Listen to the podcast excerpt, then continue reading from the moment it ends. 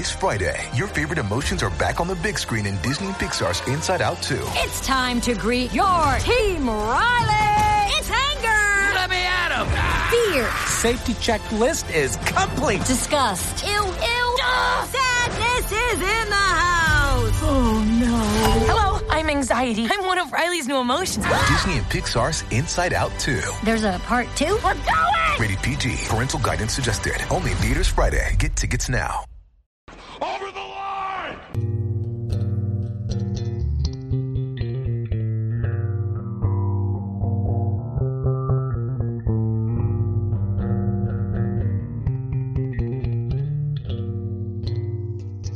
Hello, and welcome to another episode of Over Under Movies, the podcast in which we discuss one overrated and one underrated movie uh, within the same style, director, uh, actor, or genre, or however really we see fit.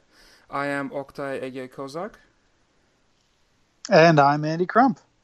and this episode we're going to be discussing uh, my picks. Uh, we don't really have an overrated pick uh, this time around. Um, we're doing another underrated director picks, uh, which we've done in the past with um, uh, one of our co-hosts, Eric McClanahan, uh, did one with, with Ben Wheatley, where he picked three uh, underrated movies from him, and this was before uh, High Rise and Free Fire had come out, and uh, we had done this about with Joe Dante's films, and every once in a while we like to bring up a director that we feel or at least one of us feels is uh, underrated. And these are going to be my picks. And the director for this episode is going to be Emir Kusturica, a Serbian director which, uh, stateside at least, hasn't really made much of a splash, isn't really uh, that well known. Uh, but he did direct a a film in the 90s that won the Palme d'Or at Cannes at, in 95, and he was kind of uh, while I was growing up in uh, mid '90s as a film buff, he was kind of like um, really beloved and propped up as almost like the second coming of Fellini or something like that in the European uh, film circles. Um, and he was kind of a big deal uh, during the mid '90s and early '90s, that kind of that kind of area and uh, he's still a working filmmaker, and he's been um, making directing features since the early '80s. But um, in the sense of this, in, for this episode, uh, I just thought of picking two of his films that I think are really underrated, especially when it comes to um, stateside audiences. Uh, the first one is going to be Arizona Dream uh, from 1993. Uh, his first and only uh, English language film. Uh, his first no, it's not really a Hollywood film, but it has you know uh, Johnny Depp and Faye Dunaway, Jerry Lewis, Vincent Gallo, and a lot of like really recognizable, um, top-notch kind of indie slash art house names from from the era as far as the as far as American cinema is concerned. And then another uh, underrated is going to be uh, his follow up to Arizona Dream, which is the Palme d'Or winner I talked about earlier, um, called Underground. But let's first uh, talk about Arizona Dream. Axel, make busy. Very, very busy. Hello. Busy but willing to take time out from your schedule, Axel.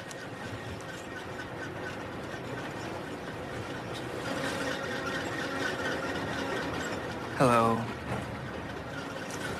Axel, make sexy. This is a really odd kind of, um, almost in a way that works in with, with within dream logic because it's a film about dreams, but it's an odd kind of coming in of age story about how um, our dreams kind of shape the people that we become, and how if we get trapped inside our dreams, we might not be able to um, move forward and become adults. And it's but it it it goes through these themes in a very kind of over the top and bizarre way, yet in a way that's like incredibly touching uh, and interesting. Um, uh, very quickly, we don't usually do synopses on in this show because the f- films are usually um, titles that even the underrated ones that um, a lot of film buffs already at least know a little bit about. But um, in this case, I think not a lot of people know about Arizona Dream or or Underground for that matter. So, Arizona Dream is, is um, Johnny Depp stars as Axel, uh, this um, kid I think in his early twenties who has kind of run away from uh, his hometown in this this small town in Arizona um, to after his parents died, and now he's coming back to to help out his uncle, played by Jerry Lewis, who owns a, a car dealership, to to kind of help him out, and his uncle wants him to come back home. And during that time, he kind of gets entangled with an older woman played by Faye Dunaway, who has this dream of building a plane of her own, has this dream of flying, and um, her depressed daughter, depressed, estranged daughter, is um, played by um, what's her name? I almost want to say Lori Petty, but I, I know that's not her. Um, Who plays uh, the F- daughter? Faye Dunaway's daughter? Yeah, Li- Lili Taylor. There we Lily go. I don't know. yeah, Yeah, yeah. this this is this. Yeah, she's very. Um, she was definitely like an indie staple, especially in the '90s. And so- she's and she's so low key great in this movie too. yeah. So uh, yeah. Anyway, and then she gets she gets tangled up in this like kind of love triangle uh, relationship, and the, the the whole thing is basically about how all these people have uh, very kind of specific dreams uh, about how they want to just kind of escape and uh, kind of get lost in their fantasies and how kind of overall how self-destructive that can be uh, in the end. And it does this in this very kind of um, I don't want to say over the top or, or uh, comically cartoonish, but there's it's definitely like there's a like there's a heated sense of reality to every scene where it's just like it's just a little bit off and a little bit over the top and um, it almost becomes absurdist but just manages to keep things little grounded and that that's one of the reasons why he was compared to Fellini a lot especially in the 90s um, but anyway so uh, I brought this up to Andy and um, I don't think I think you told me that you had you hadn't even heard of him when I when I That's brought him up that's correct. Yes. Okay, so um, we have a nice little uh, American specimen here, as as far as like what I said about how stateside he's not like really well known because Andy's knowledge of um, cinema is like is of course really really expansive, um, but going by like the two films that you saw and um, uh, kind of reeling it back into Arizona Dream, like what did you overall think about? What what did you first of all? What did you just just overall? What did you think about the film?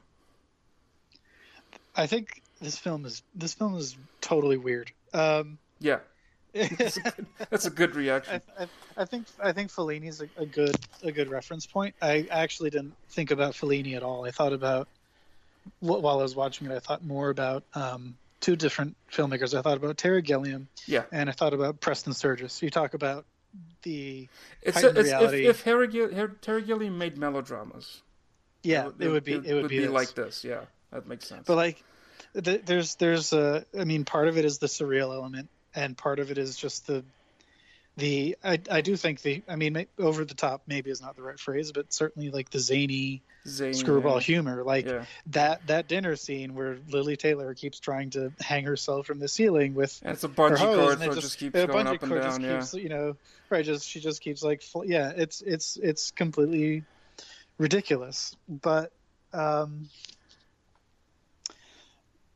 but there's there's there's something there's always something for grounding kind of the the ridiculousness something to to foreground the ridiculousness in so it's not like it's just silliness for silliness' sake but it is such a different um cinematic language uh, even than than I'm used to that it took a while to kind of acclimate to.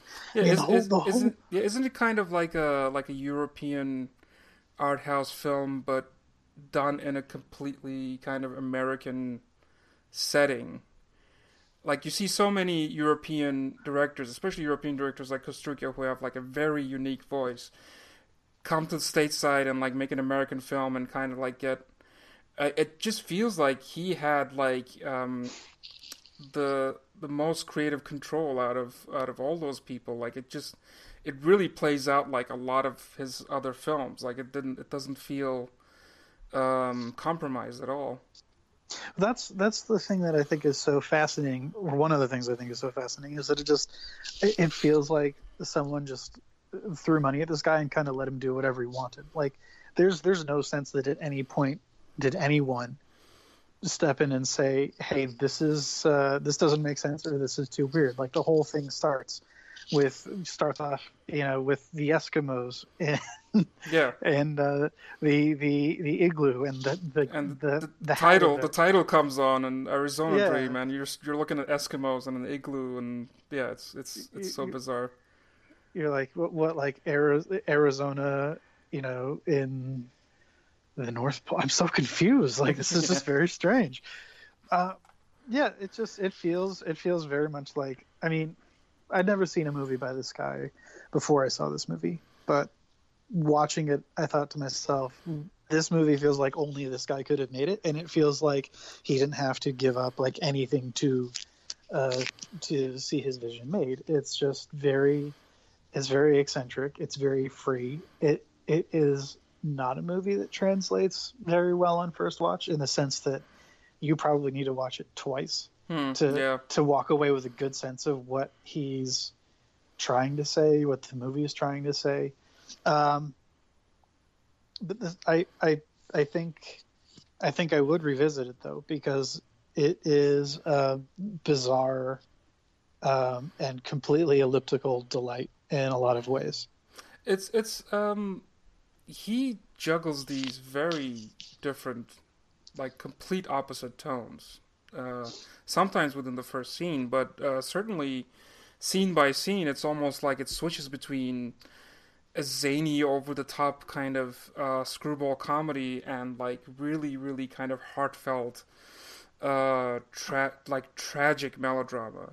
Um where this would be i think i think he has such a good handle on like balancing those tones that i can't think of a lot of other filmmakers who could have done that. I mean that that, that kind of approach could have been such a just kind of maudlin schmaltzy um disaster just trying so hard to like tug at your heartstrings strings but then trying to make you laugh at the same time. But the the, the, the humor and the comedy elements in it are they do come from i think that the reason why it works so well is because the comedy elements in it the over the top elements are like this heightened reality comes from the uh the neuroses and the real kind of grounded emotional um emotionally stunted like characteristics of these these characters. Um Yeah. so like everything that happens in it like you can relate to like that the moment of that that that wonderful dinner scene where they first all go out to dinner. It's the um they they all have dinner in, in Faye Dunaway's house and it's uh Faye Dunaway's character and Lili Taylor, Johnny Depp and Vincent Gallo having this dinner. And there's there's everything that happens in that dinner scene is kind of like par for the course of what you would find in kind of a love triangle melodrama type of but like a prestige type of movie. Um like recently a name like Luca what's his name? Guadagnino comes to mind. Like that kind of thing. Like um about like this intricate um relationship details with these people. And it's played in a way that's like not just like everything is kind of just it's still kind of dr- dramatic it's still character based it's not like really trying to extract like chuckles out of you for no reason but like the emotions are just like just dialed just up to 11 you know just like one more than what you would get out of uh like a like a more traditional um drama um even like the like it's almost like as the heightened sense that you would get from like a Tennessee Williams play like that that kind of like where it like kind of like touches the limit of what you can get away with as as far as like this the the exaggerated emotional output is concerned. And he kind of like takes it like one bit too far to make it look like to to to have it take place somewhere in this like weird purgatory between um like melodrama and screwball comedy and it's it's very hard to like pinpoint that um that approach, and that's what makes his voice so interesting, and that's what makes his films, especially a film like Arizona Dream, where you also have the added element of it being kind of a very like uncompromised European art house film in this like very very American setting and with this very very American cast. Um, it just makes it such a unique and uh, interesting film. I mean, if even if you like don't like the tone of it, even if you don't like the voice, it's like it's really hard not to appreciate how like kind of one of a kind this film is. Think, think of it as a, a live action European art house infused Looney Tunes cartoon. Yeah. because I mean, you you you just you just said it there you know the characters all the characters all act like children like two of them like they they you know Grace Lili Taylor's character is uh the child of Elaine Faye Dunaway's character so there there's that literal connection. Vincent Gallo uh, plays Paul who is uh, cousin to Johnny Depp's character Axel and the son of Jerry Lewis's character Leo. So yeah like you're literally talking about like three of the main characters are functionally children, and then you know Faye Dunaway's character is in Arrested Development. She's still hanging on to this this lifelong dream of building a a flying machine for whatever reason. It's it's all that that dinner scene for me. I think is kind of like the the perfect embodiment of everything that that is that everything that happens in this film that everything that uh, Kusturica is doing in this film. I mean, there's there's like the there's like the Euro ranch factor where, you know, Paul keeps on going under the table hmm. to harass Elaine, and and Grace keeps playing footsie with Axel, and there's a turtle crawling across the table because Grace loves turtles and like yeah it's, it's, these are scenes that you've seen in many films like this before but yeah. like he takes it to that like one extra level by like having that little by adding these little like absurdist details like the turtle just keeps coming up and he keeps like putting the turtle back and like right. it just it just turns into this like this this screwball comedy setting because of all these like you would have in another movie you would have like oh the characters are playing footsie on the table but no the um Paul like literally goes under the table and sticks her sticks his head like in uh, Faye Dunaway's crotch. Like it's it's just like he goes that like one extra mile to make it like to create this tone that's like that's like borderline cartoonish and absurdist,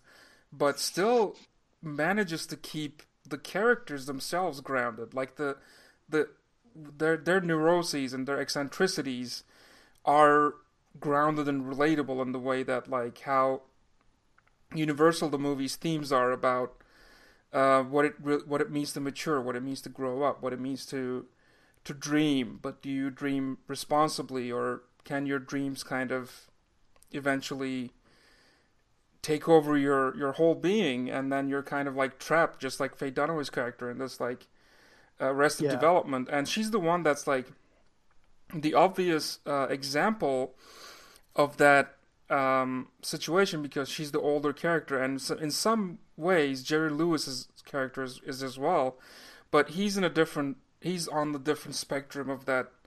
That Axel is trying to figure out, like between, do you just grow up and stop dreaming and become like a career person, whatever your job is, and then that's your life, or do you just like keep dreaming and you try to realize your dreams, how no matter how weird and impractical they might seem, just like Faye Dunaway's dream about, you know, she dreams about like living in Papua New Guinea, like which she she'd probably be bored in like two days if the reality happened. she dreams about building a flying machine so that she could fly away, which like whatever flying machine she builds, she's just gonna fly like, you know, uh, two two miles or three miles or something like that. So uh, so in in between deciding these things, Faye Dunaway's character comes across as the obvious like one who's in like Arrested Development, who's the one that like you can kind of point your finger and at and say like, oh, she's like pathetic and whatever. But every character has these um, like Lili Lili Taylor's like almost petulantly childish obsession with like dying and coming back as a turtle.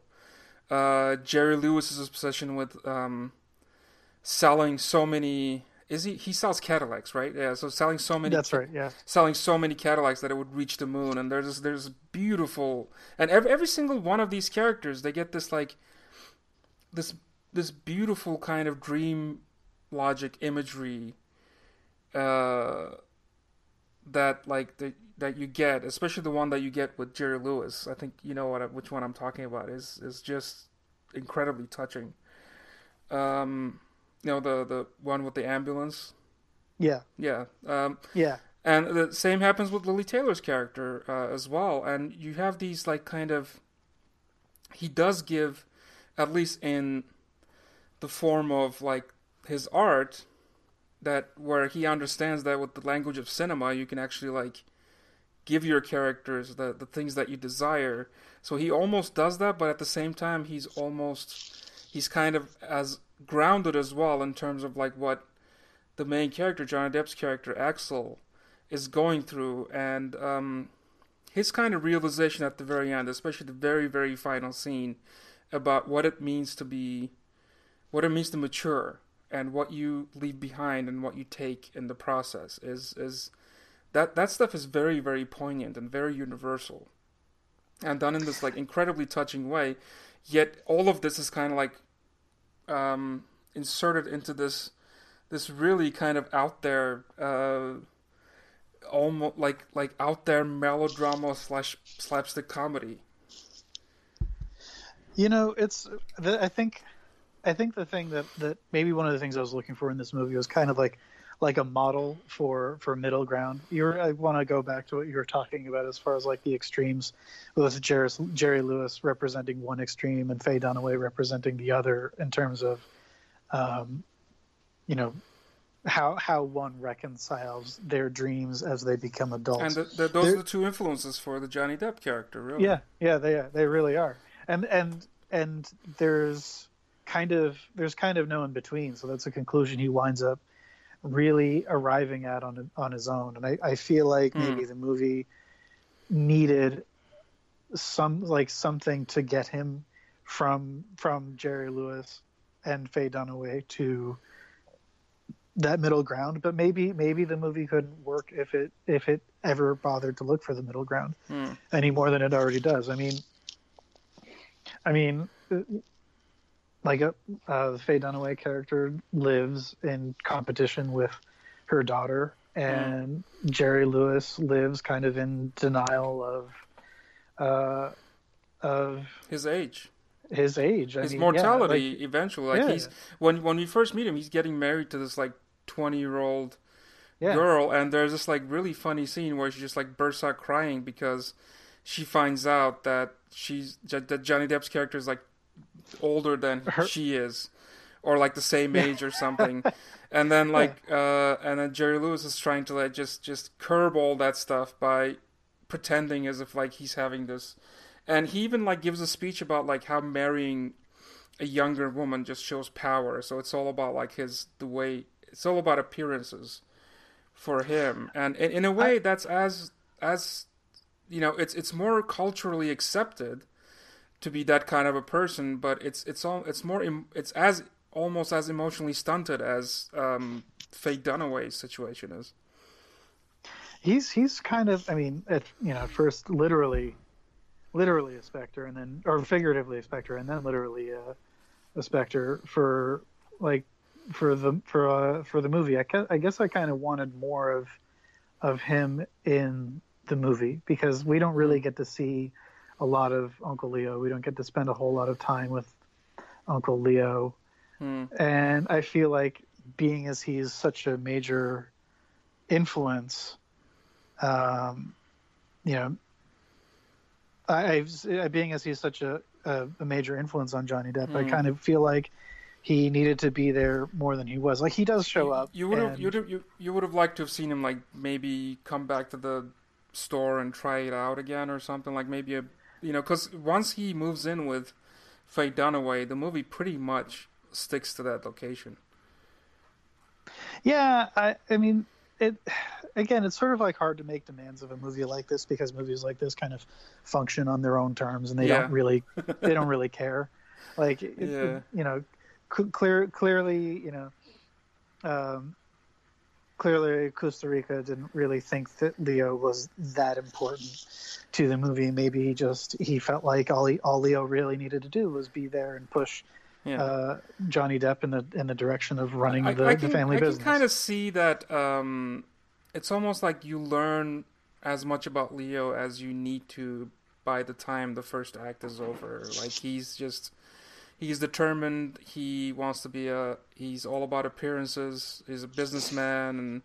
Just that, that kind of like the two influences that the actual character has in this like crossroads as he's becoming a man, and he's like when we first meet Axel, he's he's kind of he has this kind of affinity for fish. He has a job where he like counts fish, like Yeah, for the census or fish something. counter. Fish, Yeah. he's a fish count, fish counter, and he has this like romanticized affinity for fish, where he says like, "Oh, the fish don't have to think anything. That's why they're like always in the moment." And like he's kind of like, like he has he has this ideal, and um, but he also realized that he's also kind of running away from this eventual crossroad like of maturity that he's going to bump into eventually like regardless and um so i think jerry lewis kind of represents that that side of that like kind of career person determined about appearances but like has this kind of you know and he also feels guilty about you know i guess it was a car accident where he was driving drunk and then that's how his axel's family axel's parents died and so Yeah. he feels guilty about that so he wants to like kind of treat him like his son but then at the same time he wants to also kind of push him towards what kind of life he should lead. He's like oh yeah i want you to take i always dreamed about take you taking over the the car dealership and all that stuff and like axel has no interest in that. And and almost like it to me i never really questioned why we didn't spend as much time with um, leo mainly because um, i feel like once axel starts working at um, the cadillac dealership and you have this like wonderfully bizarre scene where they're they're they keep like micromanaging how he says hello to the customer. Yeah. um and like you see all that like awkward stuff and it just like sticks out like such a sore thumb. Like you immediately start getting that this kid's gonna last like maybe two or three days there. And uh and so from that that point on the way he like kind of leeches himself onto faye dunaway's situation it just makes sense to me that he just doesn't want to go back to to leo but um i do understand in terms of like maybe having a little bit of that like push and pull between the two uh, kind of mentor, quote unquote, mentor characters with their own like gigantic issues. Um, uh, could have been more interesting, but at the same time, this is certainly a film where um, I don't think Kusturica like really gave a damn about any kind of conventional narrative No. structure or like balance between the characters and how much I- screen time each character gets and all that stuff. I, It's very I think I think that's literally the only fact that anybody could agree on about yeah. him and about this movie is that like he just he just he made this movie and to to like to hell with what you think about it. It's it almost has that like uh you know there are films like that where it's like I kind of feel that way about for example like There Will Be Blood where it's like it's just that the person who made it like kind of didn't really care like how they just wanted to tell the story like how it was going to be received or you know it's it's it's like this very kind of straightforward um laser focused um approach to to filmmaking about like oh I have this vision and I'm just gonna do this vision. Like it's Yeah, it's almost like every day he just decided on like um okay this is where this is gonna go today like and that kind of thing but it doesn't have this like kind of annoying French new wavy kind of where the whole point is to deconstruct the narrative but like it doesn't have that kind of feel to it well because it's just unrelentingly weird and Yeah. honestly like you know to just to, to to touch on Jerry Lewis one more time before I move on from him forever. I I think I think I didn't really consider the fact that he was not a a prominent part of the of the story uh, because I had such a good time with Dunaway, with Depp, with Gallo, and with Taylor. Like you have such a such a blast, even at the most like morbid stretches of the well, maybe not the most morbid stretches. Even when the when the movie is going into gallows humor, I mean, especially with with with uh, Lili Taylor, whose character is deeply suicidal.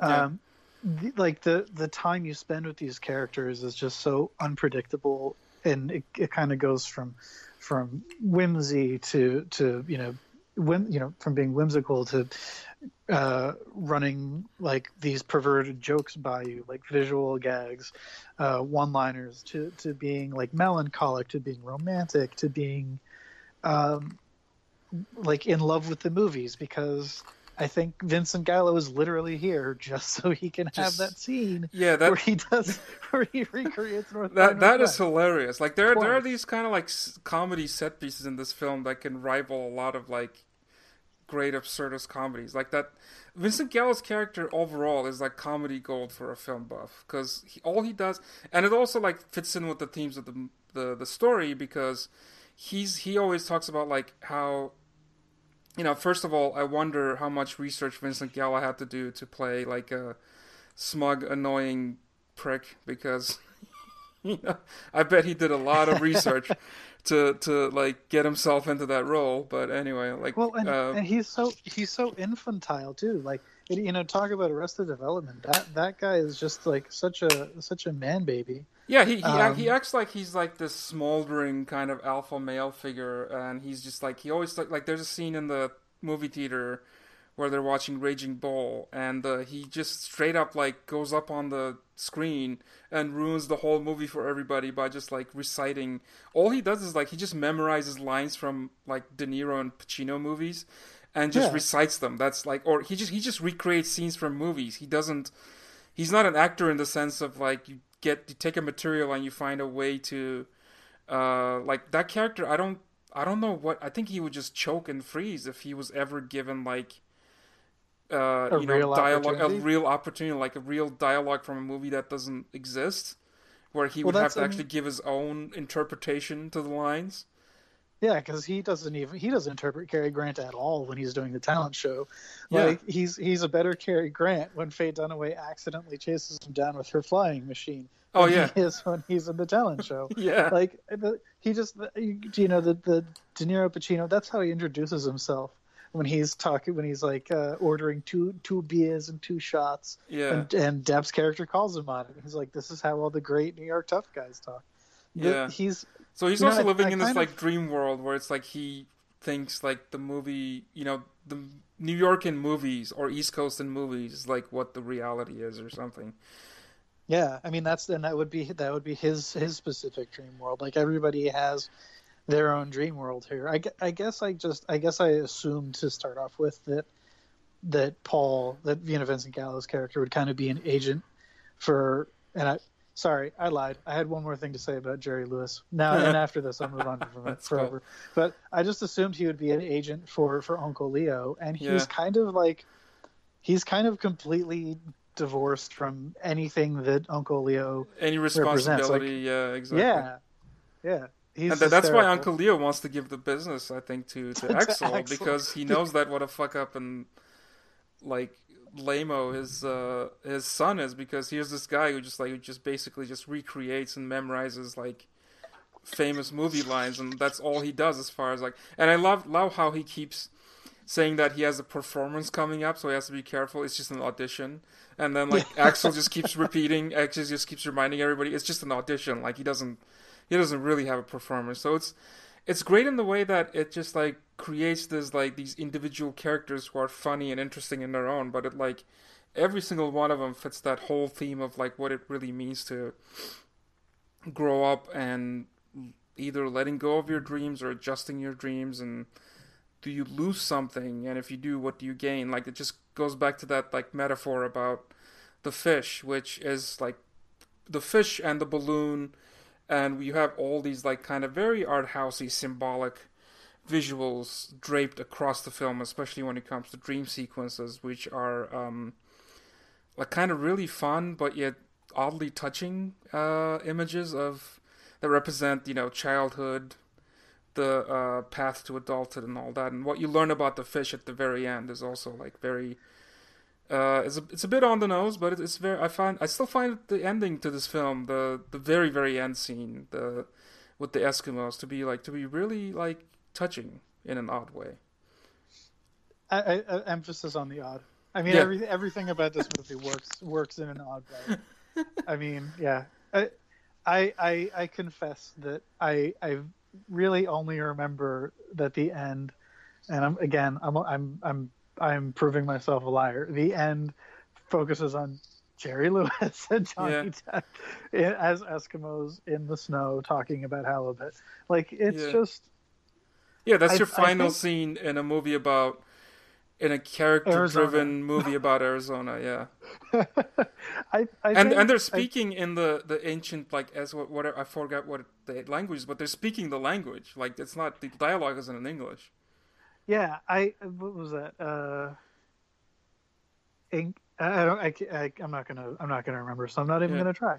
I actually, you know, what? I actually really like that detail because I feel like, you know, I recently watched. Um, I recently watched. Well, not too recently, but I watched Death of Stalin a few weeks ago. Oh yeah, And uh, so, a that movie is totally in English. B no one tries to affect a Russian accent. yeah, and everybody And has I their own like American or British or whatever natural accent is. Which which works totally in that film's favor and it's that's a detail that works for that movie. But for this movie i can't imagine like what the like i think it would have thrown me completely off if Kusturica had had you know just said you know what? Just speak english and don't try to affect an accent at all. Yeah, I, I think that I think that sells that sequence so much more because they're you know maybe I'm I don't I don't speak the language for all I know. They're completely butchering it, but I think it sells yeah, that it, it helps sell that dreamlike component, which Yeah. is really what the entire film rides on. It's just a sustained surrealist dream. it's really that like one other detail that um, kind of shows that like you they he didn't have much even though it's an American film it doesn't look like he had any studio interference because you know that like a producer like an American producer would be like have them speak English like why would we need like subtitles for like an ancient Eskimo language that no one speaks anymore Well, the, and the or the producer would have stepped in and been like, "Oh, Paulina Porizkova should have been in this movie more too, yeah because 'cause she's she's you know not- young yeah. and blonde and yeah, Yeah. exactly." Yeah, exactly. So it's it's a it's an un- uncompromised vision, regardless of whether or not you think it's it's weird or like it's it's. I, I I feel like it's especially if you're a film buff looking for like really uh legitimately unique films that it's like even if I feel like you're gonna hate it, I feel like you should just you should check it out. There is something to be said for for an uncompromised vision because I, I mean, we don't get we don't get very many of those. Yeah. Of all, like of all the films that I've seen in the, like the last 365 days, you know, Get Out, Phantom Thread, You Were Never Really Here. They're they're just like Yeah, they're, they're few, there are not many movies. few and far between. just- yeah, that they're they're just they don't they don't happen very often. Yeah. So uh, as as when we get into um, talking about compromise uncompromised visions, uh, there's a flip side to that where an uncompromised vision can also kind of get you in trouble. So that that could like lead us into underground.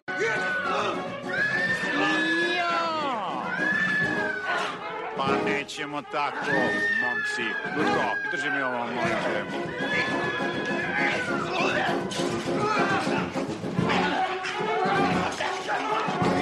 te. Brže i glasnije. I don't know if you did any. I don't know if you did any research about like the backlash that happened after the movie and all that stuff, but we can get into it. Um, T- But- tell me tell me everything because Yeah. I I can't imagine that a movie like this could get made. Yeah. And what, what did it, it? It won an, it won the um you won the Palme d'Or. Palme d'Or. Ninety five. Like, like imagine, yeah, I can't like this movie can't get made win Palme d'Or and not somehow like and somehow piss, piss someone off controversy. at least. Yeah, Yeah. exactly. So uh, yeah, my other underrated pick is um, Kusturica's follow up to Arizona Dream, where he goes back to his. Uh, you know, I almost said like home country, but the whole point of Underground is that his home country doesn't exist anymore, and hasn't existed in the way that he remembers it for a long, long time, and that's kind of the point of the film. Uh, yeah, he goes back to um, tell the story of how Yugoslavia kind of completely broke apart through, um, you know, uh, corruption, cronyism, uh, all kinds of like evil acts and fascist, you know, fascist wars and just you know just brings out the portrait of this it, over three hours. He basically um, just showcases the kind of like the raping and pillaging of this of his country over something Yeah. like um, at least like fifty years or something like that. Yeah, Um, yeah. The movie the movie ends in uh, 1992. Yeah, like when that like kind of Bosnian Serbian war was like really heating up and uh it was there was carnage all over the place and yeah, it's it's but it's it's a film that's um just like Arizona Dream, it's a film that I find to be fascinating, incredibly weird, odd and hilarious, but then at the same time incredibly touching and beautiful in many many ways. Um it kind of has the same, you know, it's it's a story of uh you know, it was it was edited down from like a 5-hour Yugoslavian or Serbian cuz, you know, uh miniseries um you know, at least it was made for uh, the cinema and um but Costa kind of made a side deal to have it turn into a miniseries. So it was written as a 5-hour movie, right, basically and, Jesus. and he didn't know if he was going to cut it into two movies or if he was going to release it like one three hour movie so he just released a three hour movie uh, which was a good idea in my opinion because this is this movie runs for three hours but like it's it's hard it's just so engaging in the way that it just like zips by all these like giant epic story beats like one after the other in a way that's just like it's it's head spinning but it also like just constantly keeps you like glued to the screen and the um his kind of trademark uh approach to um these very kind of serious dramatic situations with like this approach of uh like this tone like this comical cartoonish tone uh it's a film that's basically like it's just like Arizona Dream if you gave this to another kind of more prestige straightforward drama director you would get kind of a dry historical tragedy um which you and know you, and you yeah, know you know what? yes Oh, go ahead. Sorry, sorry. I'm interrupting you. Go ahead.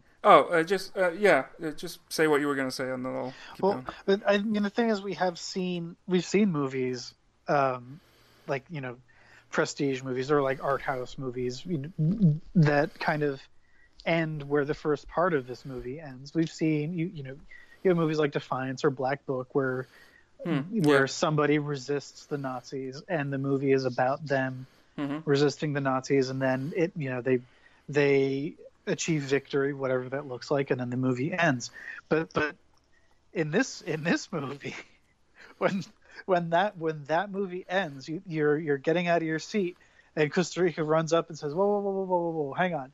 There there's more. There's more. Hold There's on. There's another two hours to go. co- and in and in that next two hours you learn that the people who you're just rooting for to beat the Nazis are like fucking horrible people. Yeah. like they just do terrible things. Yeah, and, And it's it's yeah, it's, it's basically just- about oh, like God. yeah, these two um sociopaths basically. Like the movie starts with these two like kind of drunken, horrible uh like black market arms dealers, uh Serbian, um like one of them is uh Blackie and the other one is uh, Marco. Those are the two main characters that you follow throughout. And the movie begins with them basically getting shit faced and straight up like shooting at the band. Like they have they're they're such like narcissistic characters that they have an entire like Balkan um horn section following them as they're like riding in a cart and they're they're straight up like shooting at them and like these and the, the, what i love about like the opening within the opening credits you get the tone and the um and also what these characters are about within like the first two three minutes of the movie uh and the world that they inhabit because the the band the the horn section that's following them while they're being shot at they're just basically like ducking and getting out of the way like there's no like panic or anything like this is like normal uh day-to-day thing for them and this right like When you belong to a, a brass band in Belgrade, you just know that you're going to get shot at. while Like, like your, your your customers are just gonna shoot at you because they're like heavily connected arms dealers or something like that. but it's it's uh, uh and then you know the stories about like how these characters like become really big within the the Communist Party at the time because they beat the uh, the the Nazis, and uh, but they, they they beat the Nazis through like totally selfish and sociopathic ways. Uh, they're they're kind of like the they're kind of like monsters that you can't help but at least um, like they're fascinating in the way that like how nonchalant they are about their kind of out there like completely exaggerated like hedonistic behaviors. Um, yeah, and I then mean, and then when they when they beat the Nazis, there's it, the story takes a twist where they're like both of them are in love with this this actress, and uh, uh, Blackie marries like forceful like straight up kidnaps this woman and forcefully marries makes her marry him, but then uh, under this like condition, almost like a Stockholm syndrome, she falls in love with Marco.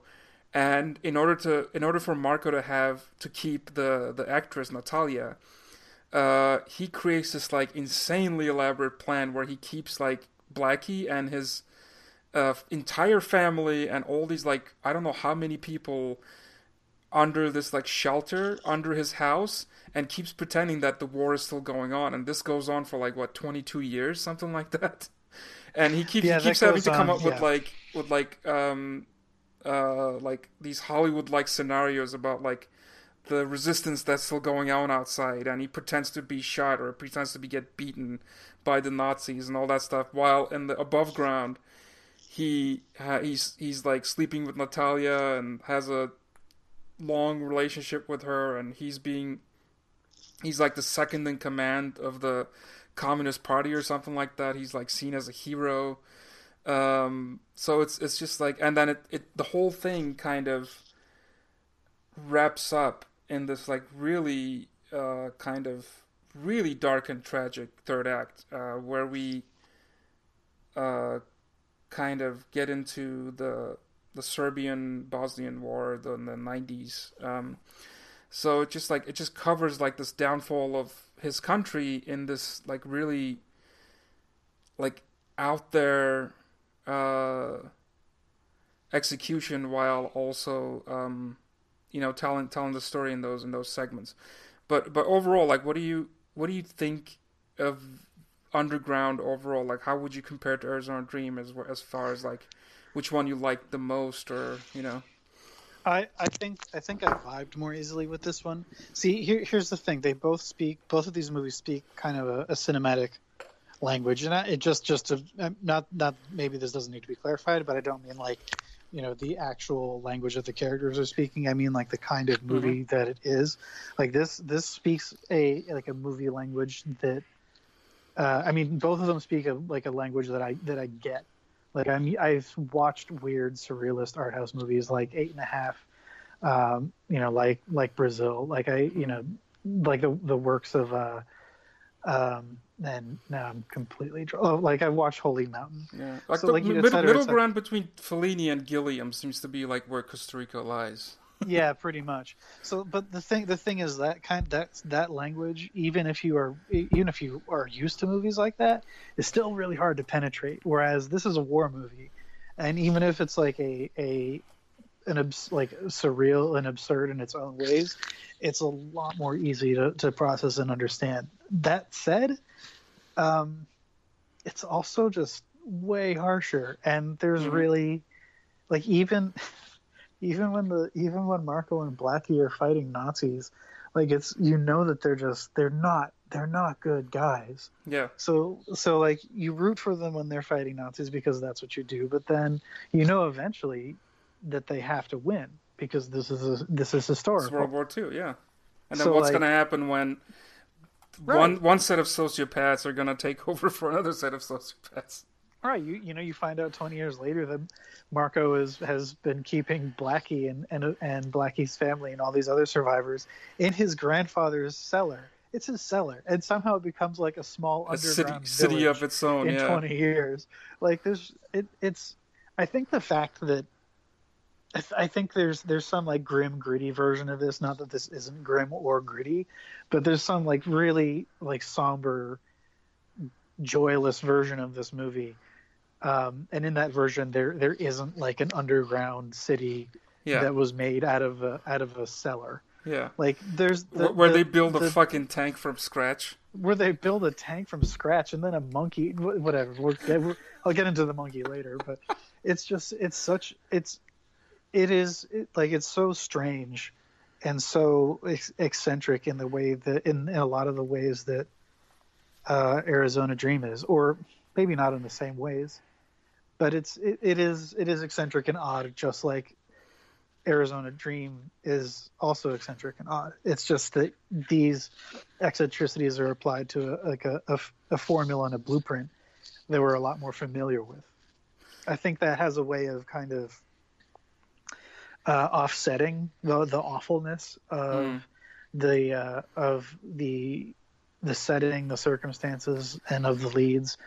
But but it doesn't. I mean, I don't think I don't think Kusturica wants you to think that these are that Blackie and Marco are like good dudes at any point. Yeah, that that was part of the, in my opinion, unfair criticism towards the film, and it just pushed him to a point where he actually said that he's not going to make films anymore because, especially after the Palme d'Or win, um, like a lot of Serbs and you know other races within the former Yugoslavia, uh, a lot of critics were like, you know, he's these people have destroyed our lives. The people like Marco and Blackie, and you're turning them, you're making kind of light of them or at the at the very least like making them look almost like sympathetic figures but it's it's the same kind of um unfair criticism that I like it's almost like you know when when for example like when Wolf of Wall Street came out there was a lot of like oh, it's, it glorifies this guy's life or when Scarface comes out and people take the wrong uh, lessons from it it's almost like that it's like just because these characters are the protagonists and they're they're funny, but they're funny because they're so outrageously like evil in Right. many many ways. That's what makes them funny. They're not they're not like funny because they're they're not they're not fascinating because they're just like they're good people. Like the movie, like I said, it begins with them straight up shooting at like band members, and it just goes from there into you know straight up kidnapping, rape, like whatever heinous acts you can come up with Right. all the way to like them like they just don't have any empathy or uh uh for the society that they live in like there's that there's a wonderfully madcap scene where they disrupt this this theater play that's going on because the the main actress in the in the play is is Natalia. So Blackie just straight up just walks onto the stage and fucking starts beating up the actor because they're like they're doing like some kind of like romance scene or something. And like the and on the sidelines you see Marco like screaming in the face of an old lady and just they're, they're almost like cartoon villains in in many many ways. So I I don't yeah, that, that, that criticism, that backlash to me has always felt, even back then when I first saw this movie, I was like 16 years old, so I didn't really understand the the political or historical context. And even then, like when I heard the criticism, I was just like, well, they're not supposed to be like good guys. They're the whole you just like just like in Wolf of Wall Street, where you can tell like how much Scorsese like personally loads a character like um Yeah. Oh, he he hates Jordan Belfort. Jordan Belfort. He you can tell him. that like Emir Kusturica with his you know sometimes to express your complete disdain for a certain kind of toxic personality is to just ridicule it to no end. And I think that's what he's doing is that he's he's like mercilessly ridiculing these people as like these selfish hedonistic like they act like the first half the first hour of the movie they are supposed to be like you know they have this incredible bound as like best friends and they're there for each other for and the second marco realizes that oh i can actually like uh have this woman as my wife and also like become like a hero to the communist party if i keep my friend like and my friend and his entire family and another like 20 30 people just locked up in the cellar for 20 fucking years where Yeah. they don't even see the sun i mean there's this one like beautifully like understated moment where uh, and he he has a kid, Blackie, and Blackie see, Blackie's kid sees the sun for the first time, and there's this like kind of uh, overwhelming feeling that appears on his face, and it's like um, so he he like he's also a character that does that. So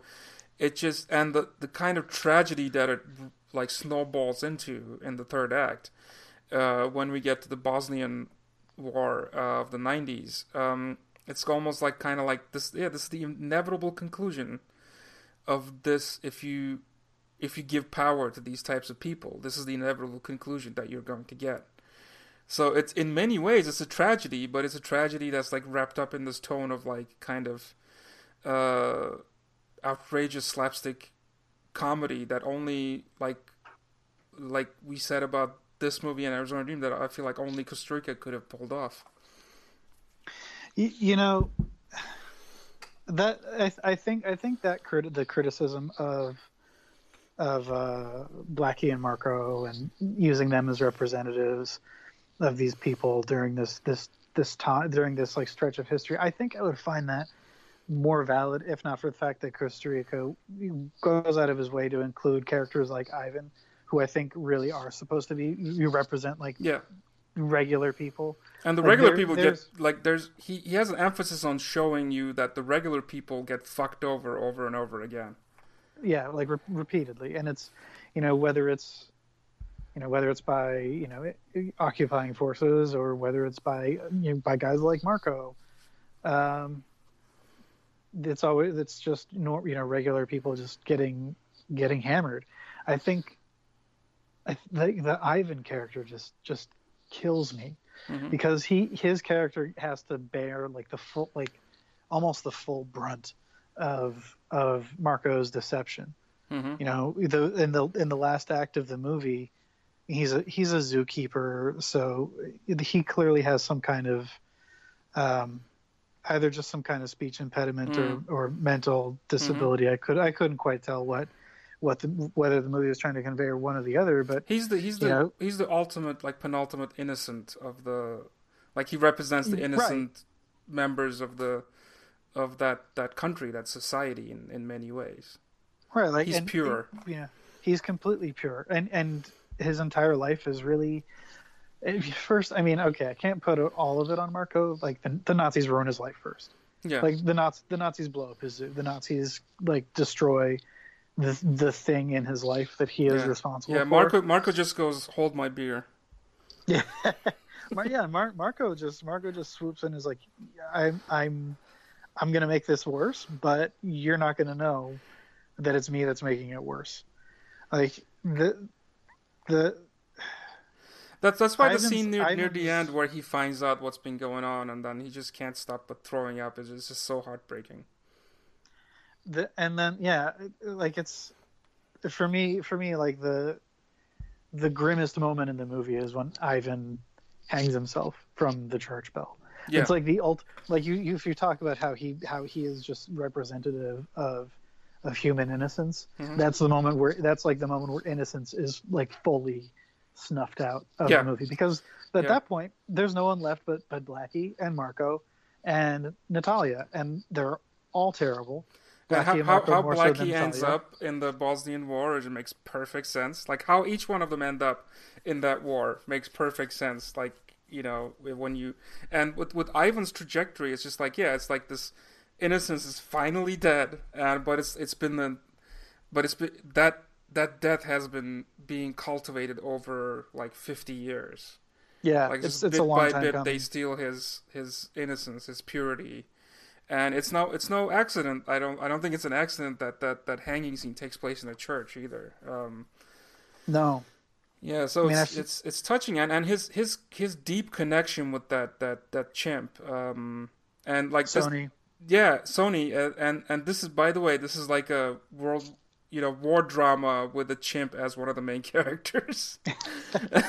and oh man, I um, was I was yeah. rooting for Sony the whole time. yeah, yeah, and it's You could, root- um, you could root for Sony. You wouldn't feel you wouldn't feel guilty rooting for Sony. yeah, exactly. He's the he's the Ivan and Sony are like the representatives of just uncut purity in the in a, in a film full of like just horrific horrific people. Uh, but yeah, the and then the the the whole thing with the the chimp is is just really bizarre, but like fits the whole tone of the movie as well. And like I said, like with about Arizona Dream, if any other, if another director were given this material as is, like with the chimp and everything, like it would be, it would the, the, the abrupt tonal shifts would have been shifts would have been a disaster.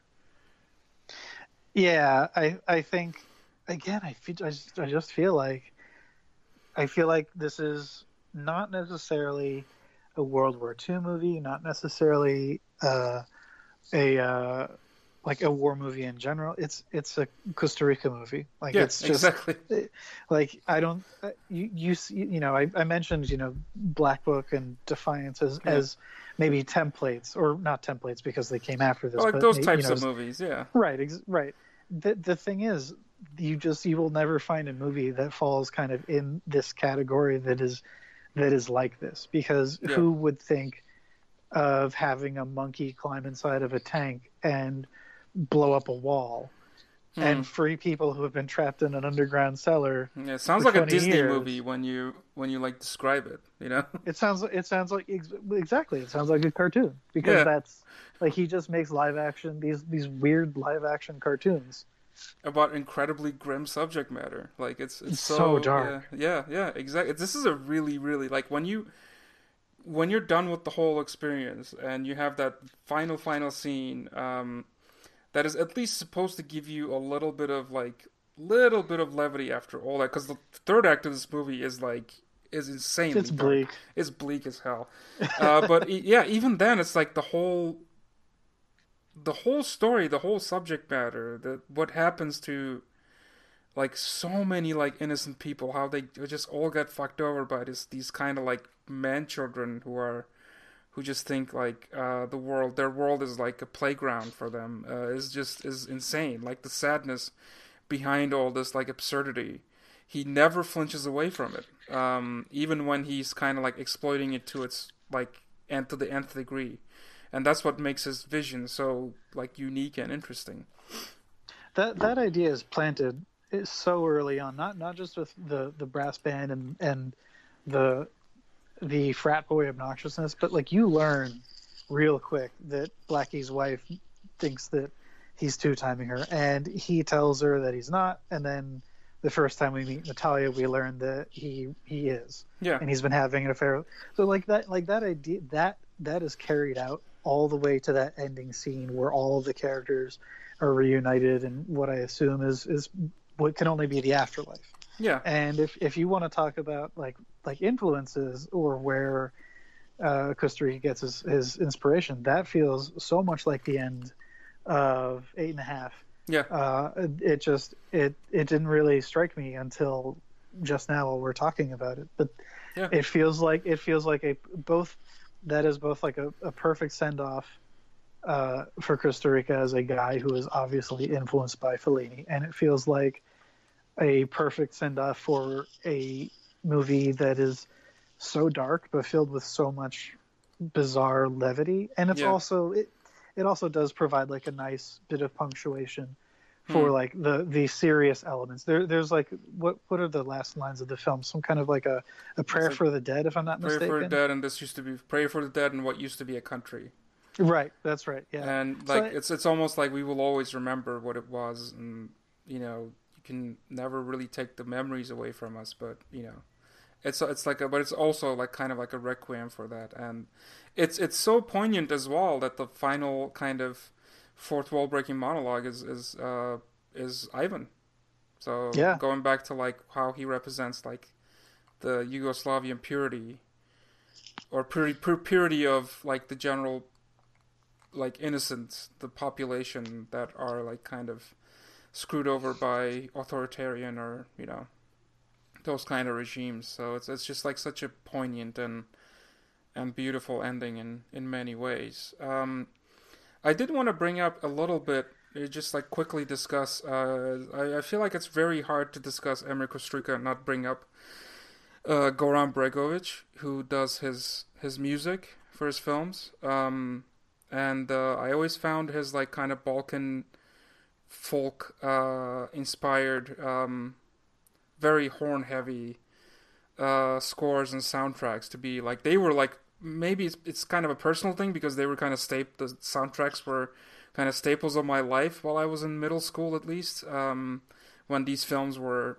so popular and like the kind of when I was growing up in Turkey in a Turkish art house um, the kind of like sophisticated older film buffs that I used to hang out with that you know they would we would listen to the soundtracks uh, all the time um, and uh, what do you what do you think about like that the scores of these movies the mu- the music Well, I'll I'll tell you honestly, the sc- scores are not usually things that that stick with me enough that I that I tend to comment on them. Like if you read my my my work, I don't usually talk about Hmm.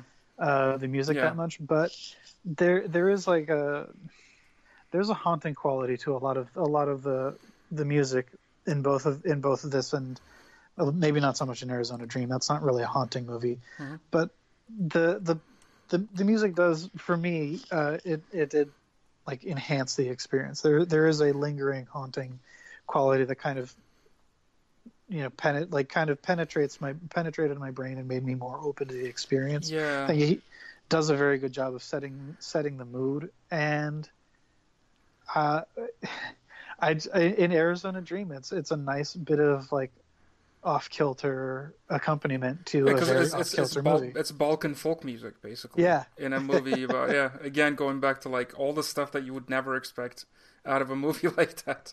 Uh, it fits, of course, it fits underground better, and there's the the the folk music in it is is fully integrated into the story as well. Yeah. Uh, but yeah, there there are these like moments of score that are just like purely just beautifully haunting, where it's kind of like this old um Balkan type of like like wailing music is it's just it's gorgeous. Um yeah, so uh as we're kind of uh wrapping up, what would you would you kind of like if someone just like I did with you, is if if someone was like, you know, Costa who the hell is that? Like should I watch his films? Like what would be your what would be your reaction? I would tell them to watch Underground. Yeah? Yeah, I would. I wouldn't even. I wouldn't even hesitate. I, I think. I think Underground in a lot of ways is is more accessible, Hmm. which I think is very strange because you know, uh, Arizona Dream is the first one I watched. I looked. At, I looked at the cast list and I said to myself, "Oh, I know, I know all these names. This is this is a, this is a good, comfortable way to acclimate myself to his movies." But Yeah. the one that I wound up liking more was was Underground. I think Yeah, the one how, that how, pleasantly weird it is that the, the, the American one is more like inaccessible and European than the the Yugoslavian one. it's it's just it's a, a perfect uh, a perfect contradiction. Yeah, yeah, but we like and and then after that, if would you be like oh, if and then if you get into it, maybe like check out Arizona Dream. I would I would definitely recommend Arizona Dream, and I know for sure that I'll be trying to hunt down time uh, time of the Gypsies. so oh yeah, that that, too. one very quickly. That one, Time of the Gypsies, I wanted to discuss because that's a bit more of a straightforward melodrama. Um, but again, it has all these like bizarre, um, kind of magical realism type additions to it. Um, and that one breaks the the barrier between what's the dream world and the real world a little bit more than these two films. Um, yeah, and that that one's definitely like a worthy uh, film to check out as well. Those three, in my opinion, are like his kind of his peak era. Um, he has made a kind of a more straightforward slapstick comedy called uh, White Cat, Black Cat after Underground, which which was pretty good. But and then I kind of like lost track of him since then. But he's still making movies. I think he released uh, he made a movie with Monica Bellucci last year that I think didn't wasn't really received that well. So I don't know. He's still he's still around. So maybe he'll uh, he'll come up with something really interesting soon. Well, if he does, I will I will check it out. Awesome. So, well, at the at the very least, I'm happy that um, I've uh, introduced you to uh, to a bizarre filmmaker that you otherwise maybe might not have uh, caught up on. I'm happy Uh, you introduced me to him too. So yeah, if, if there's one good thing that comes out of this episode, like I'm, you know, that that's that that's great for me. Uh, so uh, yeah, let's uh, let's wrap up this uh, episode of Over Under Movies. Um, thank you so much for listening, and uh, we want to thank Rodrigo Perez for uh, hosting us, and we want to thank, of course, thank the playlist and our regular co-host Ryan Oliver still um, busy with work and getting his like kind of professional life together, so he can't he still can't join us for a while. But we also want to thank him immensely for editing these episodes. Uh, as usual, you can find. Um, new episodes of Over Under Movies uh, on the playlist.net. If you go into the uh, the podcast section, or you can find us on iTunes, on Stitcher. Uh, do you know if we're anywhere else? Uh, no, I think that covers it, but oh, okay, cool. I, I, could be wrong. I don't know. cool. Um, so, and also you can find Over Under Movies specifically. Uh, you can follow us on Facebook at facebook.com slash Over Under Movies or on Twitter uh, at Over Under Movies. And signing off, this is Oktay Kozak. I'm a film critic and contributor for Paste Magazine, The Playlist, um, DVD Talk, and Beyazperde.com. And I'm Andy Crump, film critic for the playlist, The Hollywood Reporter, Paste Magazine, Vulture, Polygon, Thrillist, The Artery, and too many others to name, so I'll stop there. We only have like we don't have another two hours. just wrap it up. We'll here, but what we'll was your what night. was your uh, website where they, everybody oh, can right. find that? agcrump.wordpress.com. There you go. So you can find all that, that stuff, all that stuff for hard hardworking Andy Crump's uh, great writing. And uh, as far as teasing the next episode, it's more than likely it's going to be at least the underrated movie is is more than likely going to be uh, Andy's pick of Lynne Ramsay's uh, Ratcatcher. Woo! Um, but uh, we'll see how that goes. It's, it's not totally set up yet, but um, yeah. But what's set up is that we'll we'll see you pretty soon. So thank you so much for listening, and uh, have a great day. Bye.